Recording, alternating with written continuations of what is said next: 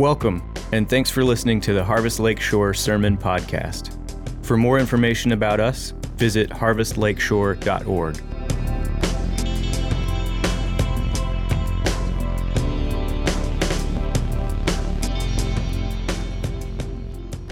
Hebrews chapter 13, and we'll be reading verse 7 and verse 17 through 19. So that's Hebrews chapter 13 verses 7 and 17 through 19. Remember your leaders, those who spoke to you the word of God. Consider the outcome of their way of life and imitate their faith. Obey your leaders and submit to them, for they are keeping watch over your souls as those who will have to give an account. Let them do this with joy and not with groaning, for that would be of no advantage to you have a clear conscience, desiring to act honorably in all things. I urge you the more earnestly to do this in order that I may be restored to you the sooner. This is the word of the Lord. You may be seated.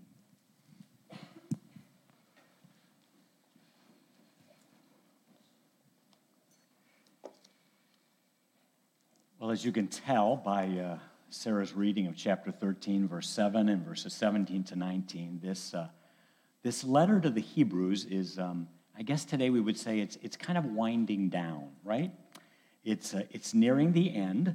Uh, we're in chapter 13, the last part of the letter, and it's uh, just a few more verses that are in it. And uh, as Sarah just read a moment ago, uh, the writer of the book of Hebrews is not sure whether he will ever see his readers again. I mean, he says in the, in the last verse that she read that he would like to be restored to them, but um, he's not sure if that's going to happen. He'd like to be able to be with them. He'd like to be able to encourage them, like to be able to influence them and have an impact, an ongoing impact in their lives. But he's just not sure if that's going to happen. He'd like it to happen, but he's not sure. So the question is where will the recipients of this letter look for spiritual leadership from this point forward. I mean, he's been able to write this letter to them, been able to give them some great instruction and encouragement along, and they would be able to look to this letter and, and find direction and find help and find all of those things. But going forward, going forward, what's going to happen? Where will they look for spiritual leadership? Well, the answer that we're given in the verses that Sarah just read is that they will look to the leaders in their church they'll look to the leaders in their church. So it's not surprising to us that in this final chapter, the writer of Hebrews refers to the leaders of the church. In the first 12 chapters of the book of Hebrews, the writer never refers, never once refers to the leaders of the church. But here in the final chapter, because he's wrapping up the chapter and he wants to kind of direct their attention to uh, the ongoing influence and impact they'll need in their life, he wants to direct them to their church leaders. He mentions them three times. In verse 7, as Sarah just read, he tells them to remember their leaders. In verse 17, he tells them to obey their leaders. And then in verse 24, he tells them to greet all of their leaders. So obviously, this church had leaders. And clearly, the writer of the book of Hebrews wants to strengthen the relationship between the people and their leaders. He recognizes that. He understands that. He wants to develop that relationship. He is almost finished with his influence. Uh, this, this 13 chapter book, it's, it's almost done, it's almost wrapped up. And when he's finished, it'll be the leaders of the church that will still be there. It'll be the leaders of the church that are going to carry on the work that this letter has encouraged. Now, you might ask the question why is that important to us? Well, I think it's important to us because uh, as Americans, and even as biblical Americans, we sort of have a, a love affair with uh, individualism. Uh, we don't like to be to submit or obey anyone. It's just not part of who we are. We just don't really like that very much at all. We are prone to be very wary about leadership. And when we read in Scripture a call to obedience and a call to submission to leadership, we are a little uncertain about that. We question that. We kind of wonder a little bit about all of that. And yet, the New Testament is unmistakable in its teaching that not only should the local church have leaders, very important to the welfare of the church. So, this morning we're going to talk about church leadership. We're going to talk about we and our leaders, how we should relate to them, how they should relate to us. What do we learn from these verses that Sarah just read a moment ago?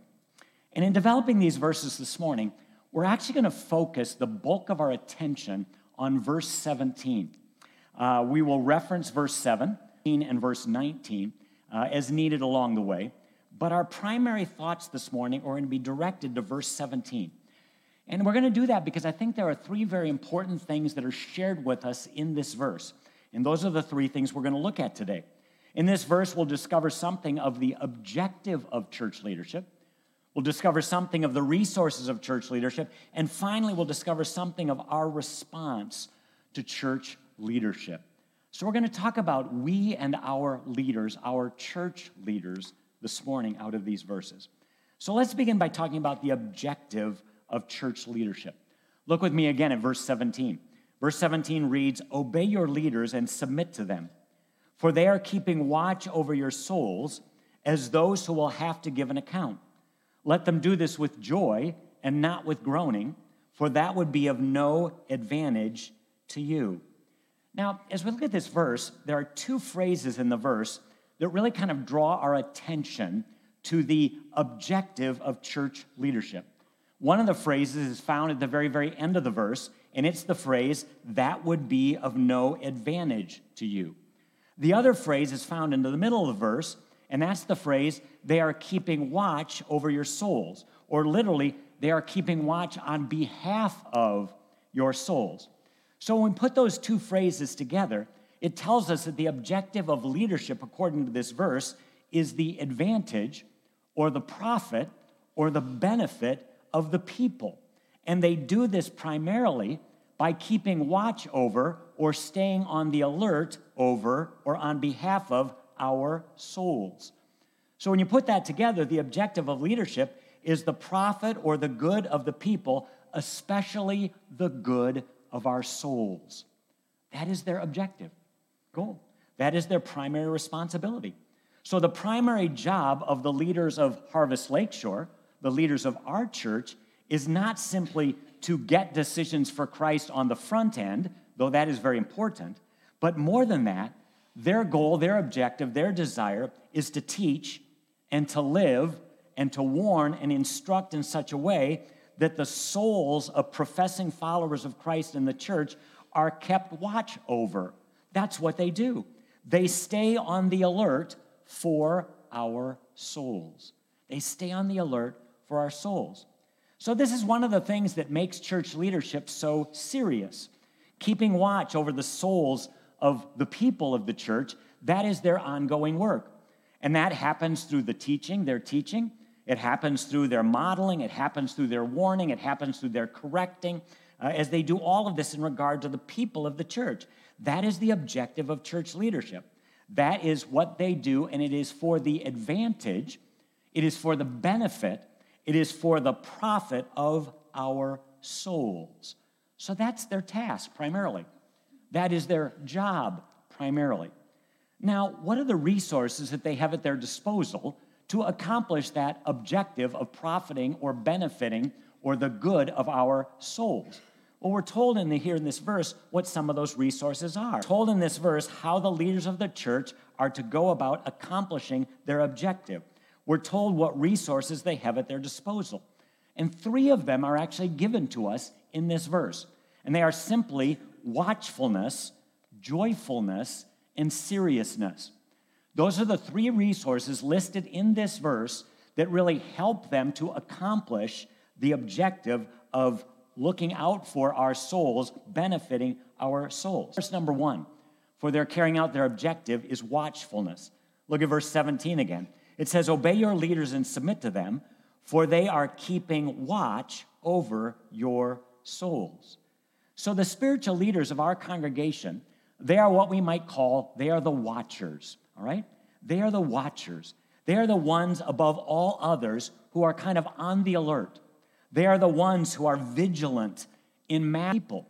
The word over that we find here, where they keep watch over our souls, it literally means on behalf of or for the sake of.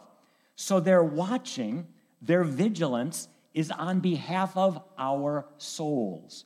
It is for the sake of our souls. So, what do leaders need to be watchful or vigilant about so that the people's souls, our souls, will be benefited? So that our souls, as I was thinking about that and reading and preparing for this sermon, I came across the teaching of John Piper on this text. And John Piper suggests four things, and I want to share them with you because I think he nails it right on the head. Four things that they are to be watchful about as they are trying to carry out their objective of benefiting our souls. Here's the first one they are to be watchful to be biblical. They are to be watchful to be biblical. In other words, they are to watch the Word of God. If you look back at verse 7 of Hebrews 13, the writer put, says this He says, Remember your leaders. Why? Because they are those who spoke to you the Word of God. They are those who spoke to you the Word of God. So leaders accomplish their objective by and through the Word of God. Not primarily their own words, but it is the Word of God. They are not people just with authority and with respect, specifically the authority of the Word of God. And that's why we're called to obey them. That's why we're called to submit to them. So, the biggest advantage, the biggest benefit, the biggest profit that the leaders of our church can bring to our souls is in keeping us hearing the Word of God and in keeping us believing the Word of God and in keeping us following the Word of God and obeying the Word of God and loving the Word of God. Leaders is to help us pay close attention to the Word so that we don't drift away from the Word. Because if we did drift away from the Word, that would be of no advantage to our souls and wouldn't allow them to carry out their objective. So, number one, they are to be watchful to be biblical. The second thing that Piper mentions is that they are to be watchful to be Christ centered. They're to be watchful to be Christ centered. I mean, when you stop and think about it, Christ is really what the Word is all about. That's why in Hebrews chapter 1 and verse 2, the author of Hebrews says this In these last days, God has spoken to us by his Son. In other words, the Son of God, Christ, is really the culmination of the Word of God, the culmination of the speaking of God, the culmination of the message of God. In these last days, He's spoken to us by His Son. So the Son of God, Christ, is the Word from God need to hear most of all. In Hebrews 3 and verse 1, we read, Therefore, holy brothers, you who share in a heavenly calling, consider Jesus he doesn't say to consider the Old Testament prophets, though there is value there. Doesn't even say consider the writings of the apostles, though there's value there. He says, no, consider Jesus. And that's what our leaders are to say over and over again to us. They are to constantly remind us to consider Jesus. That's what we're to be doing, and that's what they're to be encouraging us to do. So, to do that, the, the leaders of our church, they must be watching Jesus. And they must be knowing Jesus. And they must be following Jesus. And they must be loving Jesus above everything else. In Hebrews chapter 12 and verse 2, we're told, Let us run with endurance the race that is set before us, looking to Jesus, the founder and perfecter of our faith. Well, folks, if Jesus is the founder or the author and perfecter of our faith, then leaders, the leaders of our church, must relentlessly speak with their mouths and speak with their lives, look to Jesus.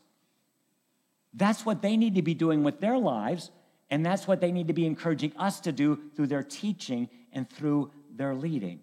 So they need to be watchful to be Christ centered. The third thing that Piper mentions is that they need to be watchful of their own conduct. In other words, watchful to be examples. Look again at verse 7 of Hebrews 13. It says, Remember your leaders. They are those who spoke the word of God to you. Consider the outcome of their way of life and imitate their faith. So, we as people in the church are called to consider our leaders' conduct, in other words, to look carefully at their conduct and to imitate their faith. Now, folks, I recognize that all followers of Jesus Christ should be godly. All of us should seek to model the characteristics of God in our lives. We're all to set good examples. But on top of that, God instructs the church to look at the lives of its leaders and to follow them. That's part of the reason why there should be a higher standard for leadership in the church than there is simply for membership in the church. This is also why failures in church leaders are actually worse than failures in church members. And it's why restoration to leadership should be much more difficult than restoration to membership. I mean, Paul says something very similar in 1 Timothy chapter 4 and verse 16. He says this to leaders of the church, pay close attention to yourself and to your teaching. Persevere in these things. For as you do this, you will ensure salvation for those who hear you. So the leaders of our church must be both watchful in their teaching and also watchful of their own conduct watchful to be examples to we, the people. And here's the fourth thing they must be watchful in caring for the people. Watchful in caring for the people. In other words, they must keep their eye on the people. In Hebrews chapter 10, verse 24 and 25, probably two of the most familiar verses in the book of Hebrew, Hebrews, we're told this Let us consider how to stir up one another to love and good works so it's obvious from those two verses that the watching over the church body is a shared responsibility. It's not just the leader's responsibility, it is the people's responsibility as well. That's one of the reasons why we as a church here at Harvest Lakeshore and why the, uh, uh, the Great Commission come on, and so they realize how important small groups are so that that caring can take place. The leaders of our church or any church can't know us, all of us, with the depth that each of us need to be known. They can't give each of us the kind of personal care and encouragement and challenge that we should have. That's why we need to watch over each other. That's why we need to strengthen each other. That's why we need to stir up each other and love each other and call each other to account over each other for the sake of stirring each other up to love and good works. Then, how much more are the leaders to be doing this same thing? So, watchfulness, watchfulness in being biblical, watchfulness in being Christ centered, watchfulness in, uh, in caring for the people, and watchfulness of their own example. Watchfulness is the first resource that leadership in a church has in accomplishing their objective. They need to be the watchers, they need to be watching on behalf of our souls. But there's another resource that's given here. Another resource that's given to the leaders of our church, to the church, that helps them carry out their objective, and that is the resource of joyfulness. Joyfulness. Church leaders are to be joyful in their leading. We see this at the end of verse 17. The end of verse 17, the writer says this let them do this. In other words, let them carry out their objective with joy and not with groaning.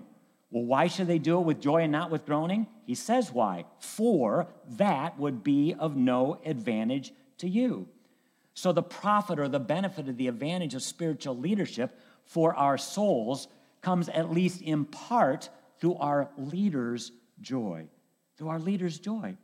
So, if the leaders of our church do their work begrudgingly, if they do their work with complaining and with groaning and, and, and with sort of sadness, the author of, the, of Hebrews 13 17 says this will be of no advantage to us as the people the advantage comes through their joy.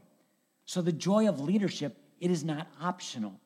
It is actually essential, which is why Paul said of church leaders in 2 Corinthians chapter 1 verse 24, not that we lord it over your faith, but we are workers with you for your joy. For your joy. Now folks, as we all know, joy is not something that can simply be taken for granted. No, joy is something that uh, joy is something that uh, it, it, takes work. It takes effort. It takes it takes energy. It just doesn't come naturally. It takes work to maintain joy. And if we're going to maintain joy, and if our leaders are going to maintain their joy, then we and they directed back to Christ and His all satisfying greatness over and over again. They and we must preach the gospel to ourselves every single day. It's keeping our focus on Christ, and they're keeping their focus on Christ and on the gospel that allows us to maintain that joy. It's so important for us. It's so important for us. In fact, it's so important that even the people in this text are commanded to help our leaders do them again. It is literally saying, You, the people, let them do this with joy and not with groaning, for that would be of no advantage to you. So I think a great question to ask ourselves if we want the leaders of our church to accomplish their objective, in other words, the benefiting, the advantaging of our souls, if we want them to do that well, then a question that we now need to ask ourselves as the people is this what am I doing to contribute to their joy? What am I doing to encourage them? What am I doing to lift them up? What am I, what am I doing to, to allow them to main, maintain happiness in the work that they do? How are my attitudes contributing to their joyfulness? How is my, my conduct contributing to their joyfulness? How is what I do, my service, what I don't do, how is that contributing to their joyfulness? Because joyfulness is essential to our souls being advantaged, which is the primary objective of church leadership. Now, all of that leads us to a third resource of leadership in the accomplishment of their objective, and that is seriousness. Seriousness. If they're going to accomplish their task, it's going to take seriousness. I mean, look again at verse 17. The author says, Obey your leaders and submit to them, for they are keeping watch over your souls. Look at this next phrase as those who will have to give an account. As those who will have to give an account. What that means is that when the leaders of our church here at Harvest Lakeshore someday stand before the judgment seat of Christ, he is going to say something like this. And again, I'm not trying to put words in God's mouth, okay? But he's going to say something like this to them. He's going to say to them, What did you do to advantage, to benefit, to profit the souls of the members of Harvest Lakeshore? What did you teach to profit their souls? What did you, how did you live to profit their souls? What steps did you take in the case of the disobedient and rebellious, or the suffering and grieving, or the perplexed or the lonely, or the aged or the teenagers or the children? And this text says that they're going to have to answer that question. The text says that they will have to give an account how they carried out their objective. So, in other words, the work of church leadership, it is a, it is a serious work. It is a serious business. It is not something flippant. It is not something trivial. It is not something uh, shallow. It is immensely serious. Now, when something's serious, it doesn't mean that it's sad. It doesn't mean that it's burdensome. It doesn't mean that it's, it's depressing. You know, I think it just means that it's important. In fact, I think the main answer at the judgment seat of Christ that they ought to give to Christ is simply this I sought to lead the people into a love for God and a passion to follow Jesus Christ. A love for God and a passion to follow Jesus Christ that could not be robbed by cancer, that could not be robbed by calamity, that could not be robbed by criticism or anything else that takes place on this earth. That's how I sought to advantage their soul by directing them to love God and to have a passion for following the Lord Jesus Christ. That is a serious business, but that is not a sad business. That is not a discouraging business or a depressing business. That is an amazing, an amazing business. So, watchfulness, joyfulness, and seriousness. These are the resources leadership in the church is given to accomplish their objective of benefiting or bringing advantage to the souls of we, the people, in helping us to persevere in our faith. Now, I hope up to this point in time, we've seen enough to, at the very least, get us to pray for our leaders. They have a big job, they have a big objective. And even though there are resources there, these are big resources and, and sometimes hard resources and all that kind of stuff.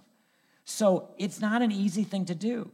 So I hope we've seen enough in this passage so far, at the very least, to get us to pray for our leaders and to encourage our leaders, to pray for future leaders, and to encourage others to seek to become future leaders. I mean, their responsibility is immense. Their responsibility is immense. And as we pray for them, we want to pray that they not think of their work in terms of rights of authority, but in terms of responsibility to benefit. That is their primary task. It's not about rights of authority. It's not about rights of leadership. It's not about all the, you know, all the authority they have. it's responsibility to benefit. Responsibility to benefit. So now let's consider the third thing. How can we help them carry out their objective, right? How can we do that? How can we help them carry out this objective using these resources that have been given? Well, that brings us to the third point of verse 17, and that is our response to church leadership. Our response to church leadership. First, we looked at the objective of leadership, then the resources of leadership. And the third thing we want to talk about from this verse, verse 17, is our response to church leadership. What is that to be? Well, the response God asks for is actually given at the very beginning of verse 17. And that response is obey your leaders and submit to them. Obey your leaders and submit to them. Now, I want to be honest with you. Addressing this short little phrase at the beginning of verse 17, I find it to be very difficult. I find it to be a very difficult thing. And I find it to be difficult for two reasons. First of all, this phrase in this day and age is very culturally difficult, right? I mean, we said at the beginning of the message that the defining spirit in the United States today is just a spirit of independence. It's a spirit of kind of uh, a self rule and self will. It is not a spirit of submission to the will of another. Anything that enhances my individual liberty to do as I want to do, that's a good thing. And anything that encumbers me or limits my ability to do as I please, that's a bad thing in our culture today. Self is king in our culture. Autonomy, self rule is, it seems as if it's the highest law in our culture. And so that makes this text culturally outrageous to think that anybody would tell us to obey leaders and submit to them. In our culture, that is an outrageous thing. Another part of our culture that makes this text difficult is that authority, both in the political realm, the governmental realm, local realm, school realm, church realm, whatever, you know, has many times been abused. So we have some legitimate misgivings, right? I mean, you know, we got to be careful about making obedience to leaders and submission to leaders the norm because they don't always uh, execute that leadership in a proper way. And so we're, we're cautious about that. In fact, there have been books written today about spiritual abuse and books written about churches that abuse. And what they have in mind, at least in part, is the use of power to manipulate and coerce and use people to enhance the leader's status or stroke the leader's ego and sometimes line the leader's pockets. So when we think about that, it makes this text difficult. It makes this phrase difficult. So, addressing this part of the text in this cultural atmosphere, it is not an easy thing to do. Not at all. And not only is there the cultural difficulty, but there's also what we might call the biblical difficulty in understanding this text, this phrase, obey your leaders and submit to them. I mean, what exactly is meant by this?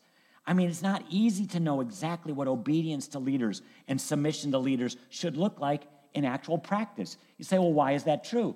Well, just think of what Paul writes in, in uh, or what Luke writes in Acts 20, verse 30 about the Apostle Paul. Paul is talking to the leaders of the church at Ephesus, and he says this to them For among your own selves, men will arise, speaking perverse things to draw away the disciples after them. So the Bible teaches that sometimes church leaders go bad. The Bible teaches that sometimes church leaders teach the wrong things and they do the wrong things. The implication is that some elders and some pastors and some church leaders will turn bad and will try to lead followers of Christ away. And therefore, those leaders should not be obeyed, submitted to. So, this means that the command in verse 17 to obey and submit to church leaders, it is not an absolute command. It is not that. And then you take what Paul writes in 1 Timothy chapter 5, verse 19 to 20. In those two verses, Paul gives some very blunt instruction on what to do if church leaders are found to be in sin. I mean, let me just read those two verses. Paul writes, Do not receive an, ex- an accusation against an elder except on the basis of two or three witnesses. Those who continue in sin rebuke in the presence of all, so that the rest also will be fearful of sinning. In other words, individual leaders in the church are not perfect. They are not above error. They are not above mistake. There will be times when they must repent, times when they must make public apology, times when they need to be publicly disciplined. That's a understanding, obey your leaders and submit to them, a little difficult. And then in 1 Peter chapter 5, verse 2 and 3, Peter writes this Shepherd the flock of God among you, exercising oversight, not for sordid gain, but with eagerness, nor yet as lording it over those allotted to your charge, but proving to be examples to the flock. So there is, there is real leadership in the church, but there should not be what Peter calls lording it over the flock or using positions of leadership in the church for sleazy personal gain. In fact, that phrase, sleazy personal gain, is probably the closest phrase in the New Testament to come to this modern idea, uh, modern idea of, of spiritual abuse. So, this command, shepherd the flock of God and exercise oversight, should make church leaders tremble a little bit, tremble with the weight of spiritual responsibility that is theirs. So, what do we do with all that? I mean, here we have all these cultural difficulties, and here we have all of these sort of biblical difficulties with trying to really understand how we apply this. It almost brings us to the point where maybe we should just chuck this phrase and forget about the whole thing. But the truth is, in spite of the difficulties, none of what we've just said nullifies or negates the imperative at the beginning of verse 17 to obey our leaders and submit to them. In fact, I think we've actually gone too far. I think because of the cultural difficulties and because of the biblical difficulties, many of us have just become fearful of any kind of authority in the church. And we've stripped Hebrews 13, 17 of any significant meaning at all. So, what then does it mean? What does it mean to submit to our leaders and obey our leaders? Well, I think part of the meaning and part of the understanding is found in the two words obey and submit. So let's just talk about those two words for a moment. The word obey, the original word behind our translation obey, the original word in the original language of the New Testament, is actually a word that is used many, many times in the New Testament. It's a very broad word. In fact, even in the book of Hebrews, in Hebrews chapter 2 and verse 13, it's translated trust. In Hebrews chapter 6 and verse 9, same word, it's translated be persuaded by. In Luke chapter 11 and verse 22, it's translated rely on. And therefore, it comes to mean obey here in chapter 13, verse 17, because that is what we do when we trust someone. When we trust someone, we tend to follow that person. When we're persuaded by someone, we follow that person. When we rely on someone, we follow that person. We listen to them, we follow them. So that word obey really comes from the idea of trusting and relying on and being persuaded by. Now, the word for submit is very different. The word in the original language of the New Testament that is translated here, submit, this is the only time in the entire New Testament that this word is used. It's not found anywhere else in the New Testament. So, if we're going to try to get a better understanding of what is behind this word, 17, then we need to look outside of the Bible. And in the culture of the day, this word was used to refer to yielding to someone, it was used to referring to giving up our chair to someone. So, with all that in mind, it's telling us that when it comes to submitting to our leaders, we yield to them. We're willing to give up our position to them. we're willing to give up our chair to them. So, with all that in mind, how do we how do we apply this phrase, obey your leaders and submit to them? With all of the culture difficulties, all of the biblical difficulties, you know, all of the, the meanings of the word obey and the meanings of the word submit, how do we, how do we, how do we, how do we put the rubber to the road here? How do we, how do we uh, follow through on this and apply this to our lives? Well, I was thinking about that. I think this is a tough thing. It's not an easy thing. And so I want to share with you five thoughts on the application of this phrase obey your leaders and submit to them. And once again, I am going to defer to someone who is a lot smarter and a lot wiser and a lot more thoughtful to me. So, these five things that I'm going to share with you, once again from, come from the teaching of John Piper because I think he just nails it. I think he gets this better than any of us could. So let me share these things with you. Here's number one. In light of everything that we've said, the directive of Vereen to obey our leaders and submit to us should be thought of this way. Number one, our church body should have a bent toward trusting our leaders. In other words, our bent, our propensity should be toward trusting our leaders. That should be the kind of way we lean. That should be our bent. Here's the second thing our church body should have a disposition of supportiveness in our attitudes, our words, our, our actions toward the, the, the goals of our church leadership.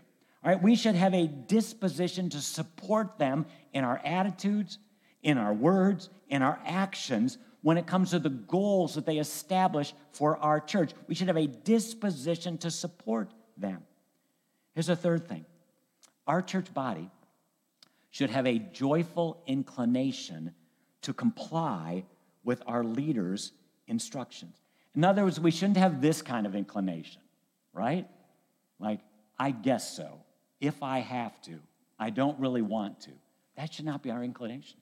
We should have a joyful inclination to comply with our leaders' instruction. Here's a fourth thing our church body should want to imitate our leaders' faith. So we should have a bent toward trusting them, a disposition of supportiveness, a joyful inclination to comply, a want to imitate. And here's the fifth thing that John Piper mentions. As a church body, when the leaders of our church speak in unison, we should be very slow to reject their direction. In other words, when, when Jamie and Wes and, and the elders of our church come to this church and they lay out for this church a direction for this church and they speak in unison, we, as the people of the church, should be very slow to reject their direction. I think the reason I like these five phrases is because I think these five phrases really capture both sides of the biblical truth. Part of that is that leaders are fallible and they should not lord it over the flock. But the part the other part of it is that we the people should follow good leadership. So how do you bring those two together? I think those phrases that we just mentioned a moment ago capture that. They capture that. So we're reminded in all of this that we should pray with all our hearts that God would kind of deepen these truths among us for the good of our church family. I think that's why the author of Hebrews in verse 3 or chapter 13 verse 7 begins talking about church leadership by saying remember your leaders. When he says remember your leaders, he's not saying remember them at Christmas and send them a card. He's not saying remember them at Halloween and give them a candy bar. When he says remember your leaders, he's pray for them. Think about them all the time. Be mindful of them. Be praying for them. And then in verse 18, he says, Pray for us. Who is the us? It's the leaders. Why? Because verse 18 says, We desire to act honorably in all things. I believe that that is the desire of the leadership of our church. They desire to act honorably in all things, but it's not easy. It's not easy for them, it's not easy for us. So we need to remember them. We need to remember them every day. We need to pray for them because the objective of leadership is enormous. And the resources, though they are adequate, are not always easy to get our arms around.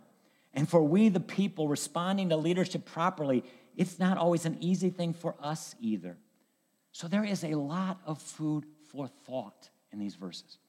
There is a lot of food for prayer a lot for us to talk about in our small groups, a lot for us to think about as families, a lot for us to be directed toward as a church body. A lot of spiritual food here for our church. Let's pray together.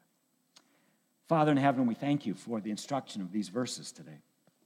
Um, we admit, Father, that uh, they are in some ways difficult instructions. Maybe not so much difficult in terms of just interpreting them, and sort of breaking them down in terms of the culture in which we are immersed in. They're difficult in terms of some of the other biblical principles that we find that may cause us to be hesitant and wary. And yet, Father, these are the, these are the instructions of your word. And you call us to follow your word. So, Father, today we, we lift up the leaders of, of our church.